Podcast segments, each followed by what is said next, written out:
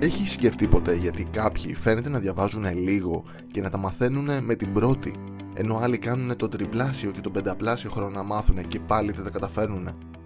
Έχεις σκεφτεί ποτέ γιατί κάποιοι φαίνεται να αντέχουν την πίεση και να βγαίνουν καλύτεροι, ενώ σε άλλους το παραμικρό ίχνος πίεσης κλείνει το μυαλό τους και δεν μπορούν να σκεφτούν καθαρά; Καλησπέρα, είμαι ο Θεόδωρος Καρκατσούλης και είμαι ο Dr. Coach ιατρός, ειδικευόμενος ψυχίατρος και coach βελτιστοποίησης.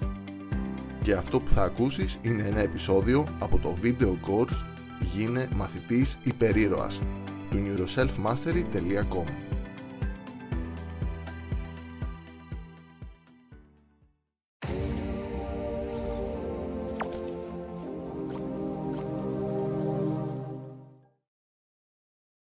Πατώντας λοιπόν πάνω στο παραπάνω μάθημα, πάμε σε μία από τις βασικότερες έννοιες της όλης σειράς των μαθημάτων που θα έχουμε, που επίσης βρίσκεται στον πυρήνα του πυρήνα. Παντώντας το τι είναι στον δικό μου έλεγχο και τι όχι, που μας διευκολύνει πάρα πολλές φορές το να ξανανακτήσουμε την ηρεμία μας, ένα βήμα παραπέρα είναι η εξής έννοια. Η έννοια του φτεξίματος. Φταίει η ζωή μου που είναι άδικη. Φταίει η τάδε ασθένεια. Φταίει η κυβέρνηση. Φταίει η οικονομία. Φταίει οι γονείς μου. Φταίει οι καθηγητές. Φταίει ο Κωστάκης. Φταίει η γιαγιά μου. Φταίει το γατάκι μου. Καταλαβαίνεις λογικά από όλα τα παραπάνω ότι είμαστε, αν πρόσχεσαι μέχρι τώρα, στο ρόλο του θύματος. Έχουμε μπει στο τρίπτυχο του θύματος και περιμένουμε κάποιος άλλος φταίει για το τι συμβαίνει στη ζωή μας και περιμένουμε κάποιο σωτήρα να έρθει να μας σώσει. Ωραία. Και όντως, τα περισσότερα πράγματα που συμβαίνουν στη ζωή μας ή δεν φταίμε ή δεν ξέρουμε πού και αν φταίμε και πρέπει να το διαρευνήσουμε. Έχει σημασία; Όχι. Γιατί όντως μπορεί κάτι ξαφνικό, ένας θάνατος, μια ατυχία, ένα συμβάν, το οποίο να είναι τελείως τελείως ε, εκτός των ανθρωπίνων δυνατοτήτων και του ελέγχου μας, να έρθει και να μας κάνει τη ζωή άνω κάτω. Συμβαίνουν αυτά. Είναι μέρος του να είμαστε άνθρωποι, που είμαστε άνθρωποι. Συμβαίνουν αυτά. Είναι μέρος της ανθρώπινης ζωής καλός ή κακός. Θα συμβούν πάρα, πάρα πολλά πράγματα για τα οποία δεν φταίει εσύ, δεν φταίει κανένας. Όμως, σκέψου το λίγο. Πώς μπορούμε να μεταφερθούμε λίγο στο μοντέλο του ήρωα. Σε όλες τις ιστορίες των υπερηρώων, και ομολογώ είμαι λίγο γκικάκι, μου αρέσουν οι ταινίες με υπερηρώε, Marvel, DC και τα σχετικά. Ε, κάπου στην αρχή, από όλες αυτές τις ταινίες, συμβαίνει μια τραγική καταστροφή που είναι καθοριστική για τη γέννηση του μύθου του ήρωα. Α πούμε, μερικά παραδείγματα. Το Spider-Man το τσιμπάει μια μεταλλαγμένη αράχνη. Τον Iron Man τον έχουν κορυδέψει από την εταιρεία, εταιρεία του, πουλώντας όπλα και στις δύο μεριές του πολέμου στο Ιράκ και ανακαλύπτει ότι οι εφευρέσεις του και η ε, εταιρεία του ευθύνεται για ένα σωρό θανάτους. Και τον πιάνουν εν τέλει όμοιρο στη μέση του πουθενά, σε μια σπηλιά, για να φτιάξει ένα όπλο και μετά να τον σκοτώσουν. Στο Σούπερμαν, με το που γεννιέται, πεθαίνουν όχι μόνο οι γονείς του, όλος του ο λαός καταστρέφει το πλανήτη του και αυτός τον έχουν στείλει στη γη. Σε έναν άγνωστο πλανήτη, μόνο του, να μην έχει ιδέα τι γίνεται. Μωρό. Στον Batman, σε ένα στενοσόγακο που δολοφονούνται οι γονείς του από ένα κλεφτάκο, ίσως κατά λάθος, κατά μία βερζιόν της ιστορίας. Στη Wonder Woman, η Diana, που συνειδητοποιεί που όλα αυτά τα χρόνια που ζουν ήρεμα και ωραία και εκπαιδεύονται σαν ηρωίδες, σαν Αμαζόνες, λίγο παρέξω συμβαίνει ένας πόλεμος και ο κόσμος πεθαίνει. Και δεν είχε ιδέα ότι συνέβαινε αυτό το πράγμα. Και ενώ τη μεγάλωνα να γίνει ηρωίδα, συνειδητοποιεί ότι τόσο καιρό το παίζανε κότες. Και δεν ήθελαν να εμπλακούν καθόλου στην όλη ιστορία. Στο Hobbit και στα Lord of the Rings, ένα μικρό ανθρωπάκι, το Hobbit, είτε ο Bilbo είτε ο Frodo, συνειδητοποιεί ότι ζει μια καινή ζωή, μια άδεια ζωή και δεν έχει ιστορίες να πει. Και ξαφνικά, από εκεί που δεν έχει ιστορίες να πει και λέει: Άντε, πάμε, ξέρω εγώ, μια εκδρομούλα να δούμε λίγο τι γίνεται παρά έξω, ξαφνικά όλο το βάρος και το μέλλον του κόσμου πέφτουν πάνω στους ώμους του. Το Ηρακλή στην αρχαία Ελλάδα. Βλέπεις το κυνηγάει η θεά Ήρα να τον σκοτώσει γιατί δεν είναι δικό τη παιδί. Και ο Δίας πήγε με άλλη και έκανε άλλο παιδί και ήθελε να τον σκοτώσει. Και μετά, αφού εν τέλει καταφέρει να επιβιώσει, και αφού τον κρύψουν και μεγαλώσει τέλος πάντων, του λένε ότι ξέρεις για να σε αναγνωρίσει ο πατέρας σου σαν ημίθεο δίπλα του στον Όλυμπο, θα πρέπει να, να περάσει μια σειρά από 12 δοκιμασίες, 12 άθλους, για να... που κανένας άνθρωπος δεν έχει καταφέρει να κάνει μέχρι τώρα. Σκέψου λίγο, εάν μπεις στον καθένα από αυτούς τους ρόλους, δεν είναι ευχάριστες οι καταστάσεις. Σίγουρα μπορούμε να ρίξουμε φταξίματα από εδώ και από εκεί. Όμως δεν είναι ακριβώς ότι έχει σημασία το ποιος φταίει. Έλεγε μια πραγματική ιστορία τώρα.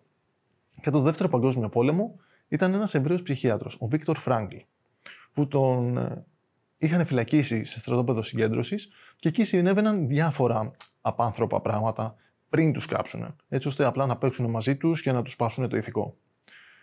Π.χ. τους άφηναν, ας πούμε, για εβδομάδες νηστικούς και μετά τους έβαζαν να μεταφέρουν τσουβάλια βρεγμένο σιτάρι 30 και κιλά, 30-40 κιλά και, από τη μία άκρη του στρατοπέδου, χιλιόμετρα μακριά στην άλλη άκρη του στρατοπέδου.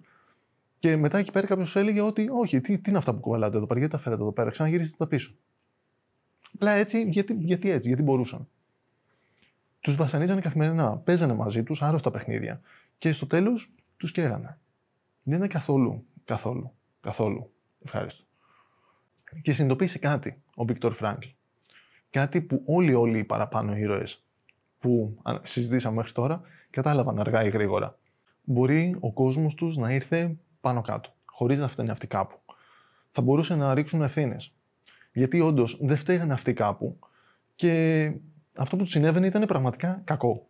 Πάρα πάρα πάρα πολύ κακό και πιεστικό. Όμως συνειδητοποίησαν όλοι τους ότι αυτό το οποίο είπε πάρα πάρα πολύ ωραία ο Βίκτορ Φράγκλ.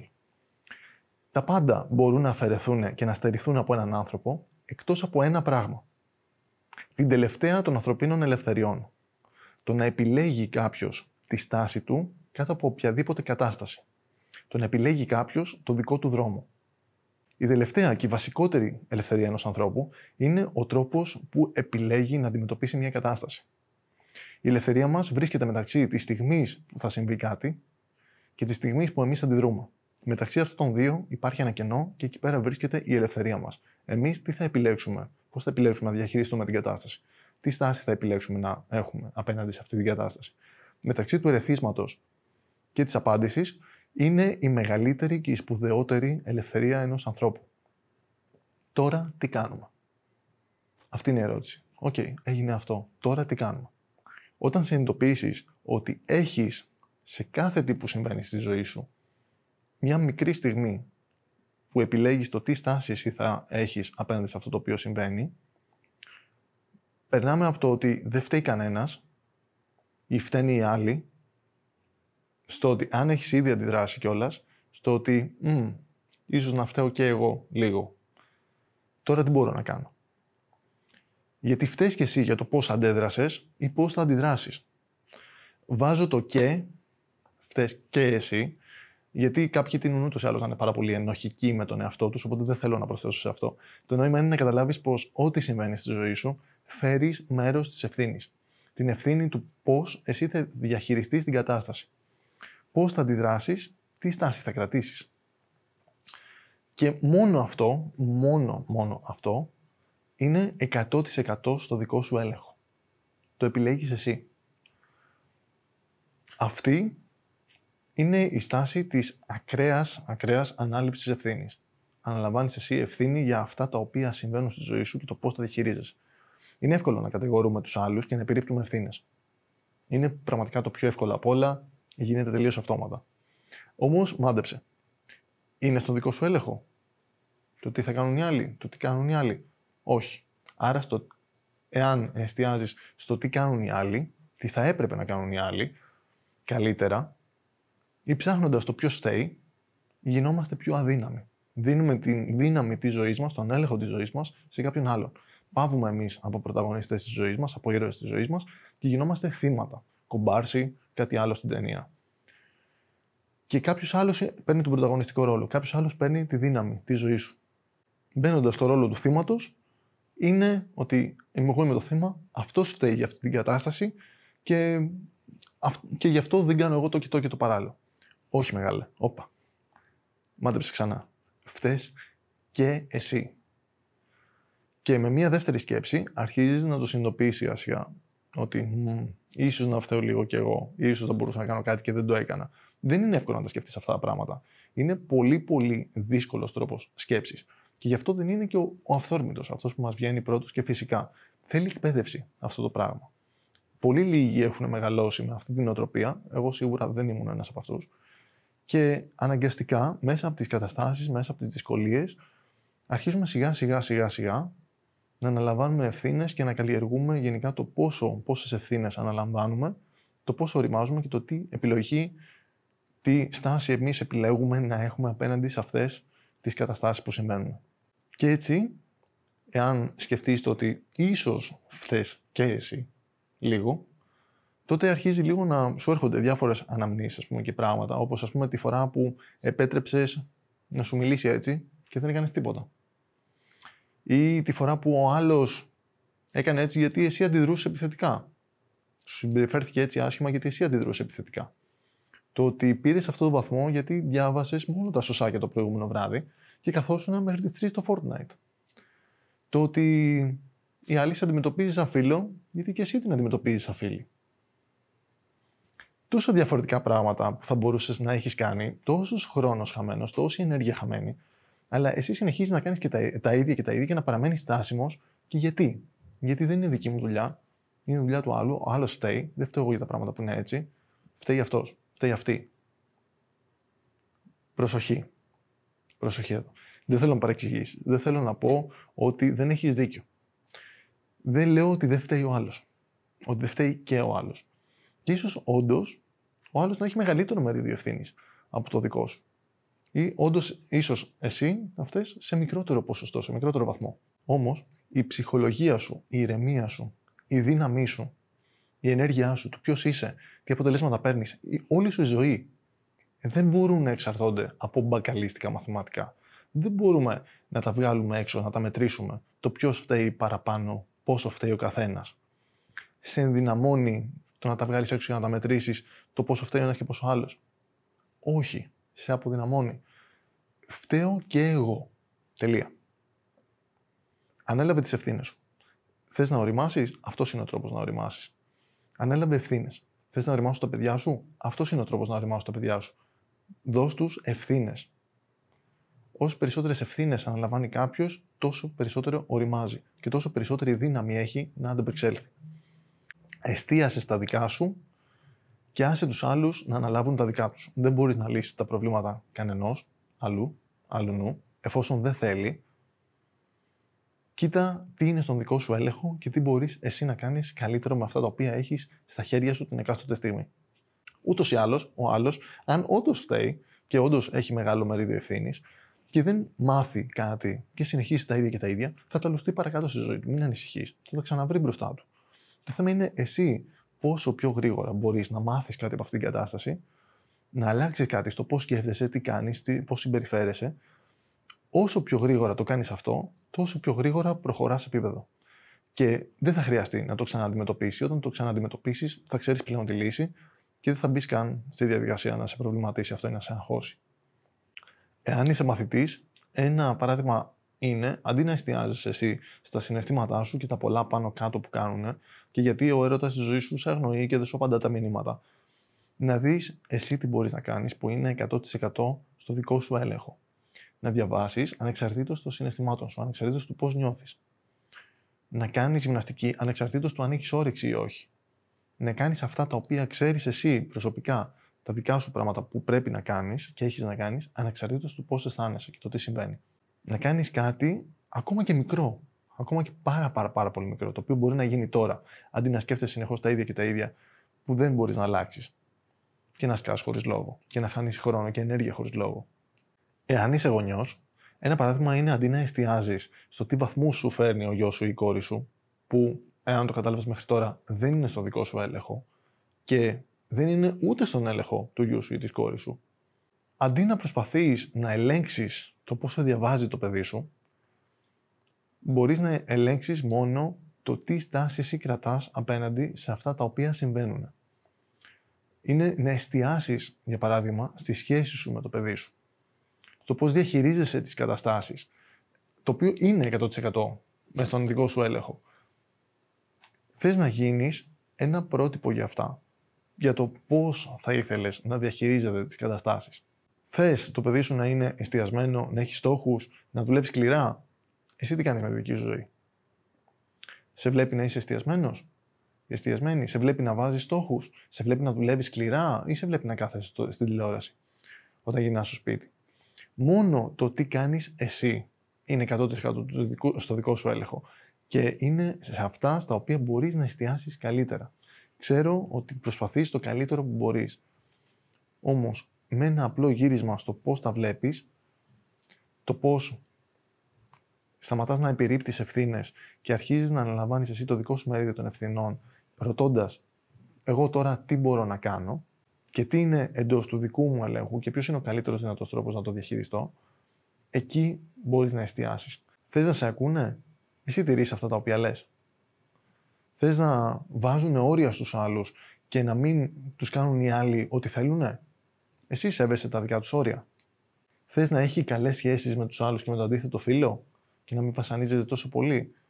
Εσύ τι σχέση έχεις με τη σύζυγο ή με τον σύζυγο, πόσο ανοιχτά μιλάτε; Με τους φίλους σας, τι σχέση έχετε, κανονίζετε μαζί δραστηριότητες; Θες το παιδί σου να βελτιώνεται, να γίνεται συνεχώς όλο και καλύτερο; Εσύ πόσο εστιάζει η δικιά σου προσωπική σου βελτίωση; Θες να βγεις στην κοινωνία και να είναι και να νιώθεις απόλυτη ασφάλεια ότι ό,τι και να συμβεί μπορεί να στηριχτεί στα πόδια του και θα τα βγάλει πέρα. Εσύ πόσο του επιτρέπεις να πατήσει τώρα στα δικά του πόδια και να αναλάβει ευθύνες έτσι ώστε να τα γυμνάσεις σιγά σιγά; Και πόσο είσαι η πατερίτσα που δεν το αφήνει να στηριχθεί για να ενδυναμώσει; Γιατί όσο περισσότερο εσύ το βοηθάς, τόσο, τόσο περισσότερο του στερείς από την άσκηση την οποία θα μπορούσε να κάνει για να στηριχτεί στα πόδια του αργότερα. Θυμήσου εσύ, ο γονιός, δεν είσαι απλά τοξότης, είσαι και ο στρατηγός. Αυτός που έχει περάσει πάρα πολλές μάχες και μπορείς να δεις τη μεγαλύτερη εικόνα. Το μεγαλύτερο μάθημα που έχεις να μάθεις είναι να εμπιστεύεσαι, να υποστηρίζεις και να κάνεις πέρα να αναλάβουν τις ευθύνες τους. Όχι να πολεμάς εσύ τους πολέμους τους για αυτά. Να έχεις καλές σχέσεις μαζί τους έτσι ώστε να μπορούν να περάσουν αυτά τα οποία θες να πεις και να ακουστούν. Ο σκύλος που γαβγίζει συνεχώς, όπως λέει η παροιμία, τον αγνοούν όλοι. Και συνήθως είναι και μικρός. Ο σκύλο ο οποίος είναι ο μεγάλος και έχει τη δύναμη, μία φορά θα γαβγίσει. Και όλοι γυρνάνε, τον κοιτάνε και ψάχνονται τι έγινε τώρα. Αυτό. Όσο περισσότερο γαβγίζει, τόσο μικρότερη αξία έχουν αυτά τα οποία γαβγίζει. Θα μιλήσουμε για όλα αυτά παραπάνω σε επόμενες ενότητες. Αλλά, οπότε, στο δικό σου έλεγχο είναι μόνο το εσύ τι κάνεις και τι στάση κρατάς. Τι σχέση έχεις με το γιο σου και την κόρη σου ώστε να κρατάς τους διάβλους ανοιχτούς; Πόσο εμπιστεύεσαι το παιδί σου; Πόσο επιτρέπεις να κινηθεί ελεύθερα; Πόσο το αφήνεις να εκπαιδευτεί και το αφήνεις να πάρει πρωτοβουλίες και επιβραβεύεις αυτές τις πρωτοβουλίες; Πόσο επενδύεις στις εξετάσεις ο ίδιος ή η ίδια σε σχέση με εσένα; Γιατί μάντεψε, αν επενδύεις εσύ περισσότερο από ότι αυτός, δεν θα πάνε και πολύ καλά.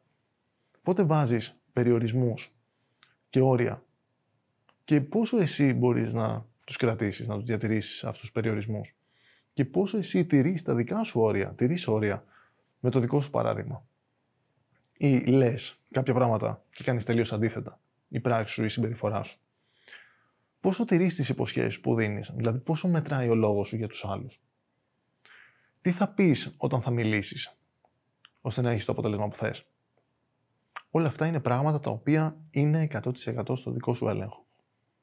Μην ξεχνάς πως στο επίπεδο της οικογένειας είστε ένα. Είστε ένα ενιαίο σύστημα και ό,τι σκέφτεται, αισθάνεται και κάνει ο καθένας το μεταδίδει και, το, και επηρεάζει και τους άλλους.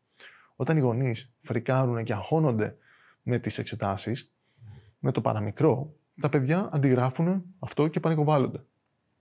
Όταν οι γονείς είναι ήρεμοι, μέρος της ηρεμίας περνάει και στο παιδί. Εστίασε λοιπόν, ξανά λέμε, σε αυτά τα οποία είναι 100% στο δικό σου έλεγχο, στη δικιά σου στάση, στη δικιά σου συμπεριφορά και σταμάτα να επιρρύπτει ευθύνες στους άλλους. Παιδιά, το ίδιο ισχύει και για εσάς. Σταματήστε να επιρρύπτετε ευθύνες σε άλλους, αναλάβετε τις ευθύνες σας. Φταίω και εγώ. Τώρα τι κάνουμε; Μετά από όλα αυτά, νομίζω ότι καταλαβαίνεις το πώς εσύ γράφεις τη δική σου ιστορία. Γιατί είπα στην αρχή ότι δεν θέλω να πάρεις το οποιοδήποτε αποτέλεσμα και μετά να λες φταίει εκείνο ή το άλλο, αλλά να μπορέσεις να πετύχεις παρά τις δυσκολίες. Παρά το ότι συνέβη αυτό και το άλλο και το παράλληλο, εγώ τα κατάφερα. Ακόμα καλύτερο και το ζητούμενο κιόλας είναι όχι μόνο να πετύχεις παρά τις δυσκολίες, αλλά επειδή είχες αυτές τις δυσκολίες να τα καταφέρεις. Και γι' αυτό στην επόμενη ενότητα θα μιλήσουμε για το πώς να μετατρέπεις τις αποτυχίες, τις προκλήσεις και την πίεση σε πολύτιμους φίλους. Και σε καύσιμο. ώστε εξαιτίας αυτών να μπορείς να πετύχεις το στόχο σου. Επίσης, να ξέρεις πως οι επόμενες ενότητες μάλλον θα είναι μικρότερες, αλλά πιο πρακτικές. Θα έχουμε περισσότερες ασκήσεις. Σήμερα νομίζω σε ζόρισα αρκετά, μίλησαμε για αρκετά δύσκολα θέματα, όμως ήταν στη βάση και είναι στη βάση όλων αυτών που θα πούμε αργότερα. Όποια πρακτική και να πούμε, εάν δεν μπορούμε να αναλάβουμε εμείς τις ευθύνες των πράξεών μας και να μπορούμε, να μπορούμε ανα πάσα στιγμή να καταλαβαίνουμε τι είναι στο δικό μας έλεγχο και τι όχι, αν δεν μπορούμε να ηρεμούμε έτσι βασικά με, τον, με αυτόν τον βασικό απλό τρόπο και να ξεχωρίζουμε το πού ξοδεύουμε την ενέργειά μας, το χρόνο μας σε πράγματα τα οποία είναι στο δικό μας έλεγχο ή όχι. Και ότι όσο περισσότερο εστιάζεις σε πράγματα στα οποία είναι εκτός του δικού σου ελέγχου, μειώνεται η σφαίρα της επιρροής σου, η σφαίρα που έχεις έλεγχο, ενώ όσο περισσότερο εστιάζεις κυρίως σε αυτήν και αγνοείς τα υπόλοιπα συνειδητά, τόσο αυξάνεται. Τόσο αυξάνεται. Τόσο αρχίζεις και συνειδητοποιείς ότι Α, μπορώ να κάνω και αυτό, μπορώ να κάνω και το άλλο. Ή δυναμώνεις επίσης. Οπότε μπορείς να αρχίσεις να αναλαμβάνεις μεγαλύτερες ευθύνες, μεγαλύτερες επιλογές ή να έχεις μεγαλύτερη επιρροή. Οπότε στην ουσία να αυξάνεται αυτή η σφαίρα της επιρροής. Μιλήσαμε για τα δύο τρίπτυχα, το τρίπτυχο του θύματος και το τρίπτυχο του ήρω, τα δύο μοντέλα της πραγματικότητας.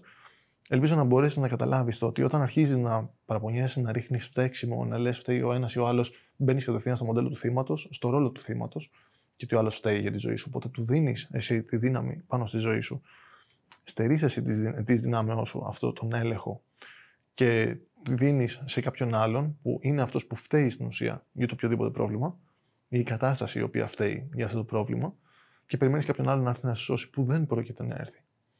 Και το πώς μπορούμε να μεταβούμε στο άλλο τρίπτυχο που είναι το μοντέλο του ήρωα. Το πώς εσύ είσαι ο πρωταγωνιστής, τι μπορώ να κάνω.